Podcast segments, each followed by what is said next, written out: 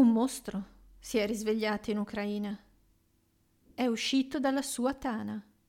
Si è alzato in piedi, ha macchiato con le sue zampe sporche la bella e fertile terra ucraina, schiacciando e distruggendo sul suo cammino ogni dissenso. Ha mostrato il suo volto orribile, dalle cui zanne gialle scorrevano sangue e lacrime di vittime presenti e future. Il nome di questo mostro è nazionalismo. Il nazionalismo nella sua forma più perversa. Nazionalismo che affonda le sue radici nel nazismo. Perché è successo? Chi ha nutrito e allevato con cura questo mostro per tanti anni? Chi ha accarezzato e alimentato i germi dell'esclusività nazionale, l'odio e l'intolleranza selvaggi nel suo potere distruttivo?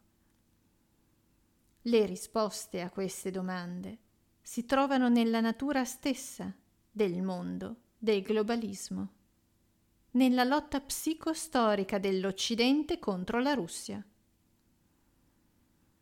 Al centro di ciò che sta accadendo oggi in Ucraina c'è l'odio dell'elite globale e della sua clientela per tutto ciò che è russo. Odio per il nome Russia in sé, per i suoi simboli, non importa se siano imperiali, sovietici o moderni.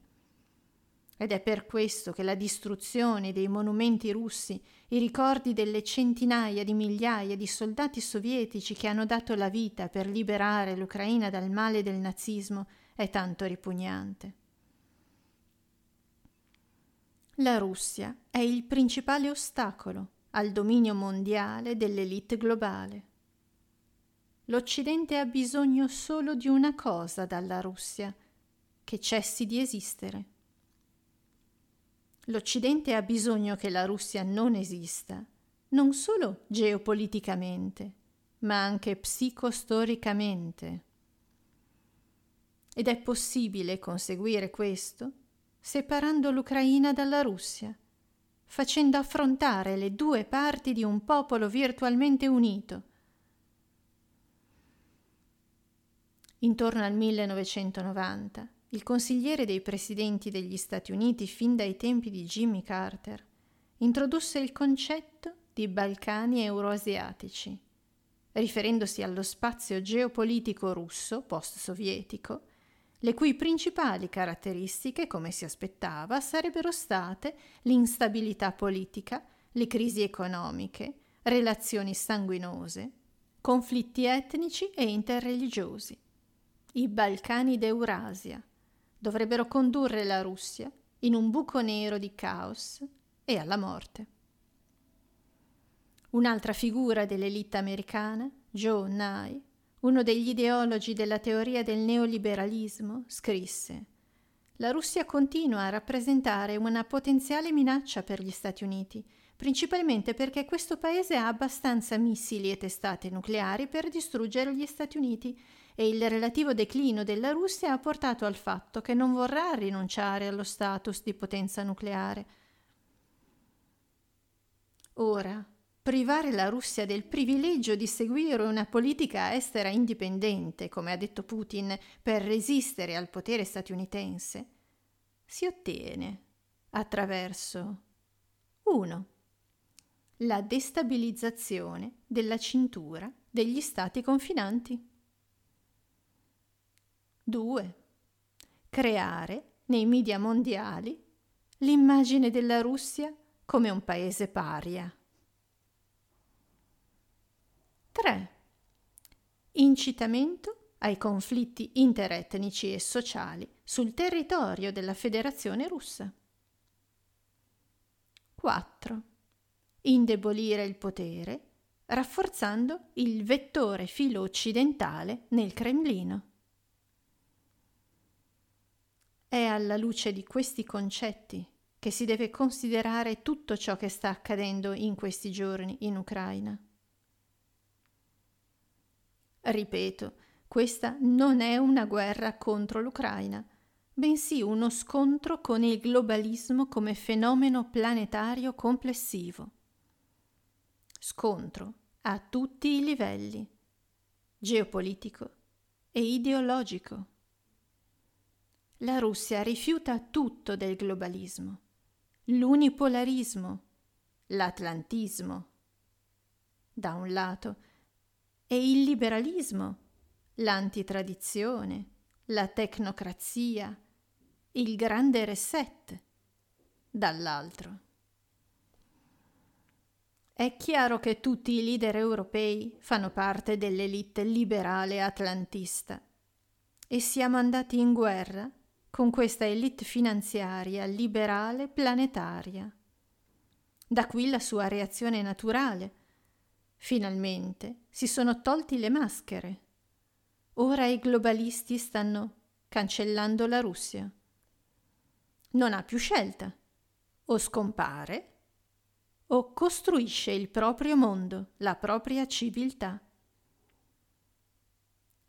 E ora si sta facendo il primo passo. Ma di fronte al globalismo, solo uno Stato continente di spazi senza limiti, uno Stato civiltà, può essere sovrano. Nessun paese può sopportare una chiusura totale per molto tempo. La Russia sta ora creando un campo di resistenza globale. La sua vittoria sarà la vittoria di tutte le forze alternative, tanto di destra come di sinistra, e di tutti i popoli del mondo intero. La Russia ha avviato i processi più complessi e pericolosi. Ora stiamo creando i prerequisiti per una multipolarità reale. Si potrebbe pensare che la causa della liberazione dell'Ucraina dal regime russofobo di Zelensky sia nell'esclusivo interesse della Russia. Il problema della giunta neonazista in Ucraina è presentato come qualcosa all'interno della cornice della storia russa e del destino dello Stato russo.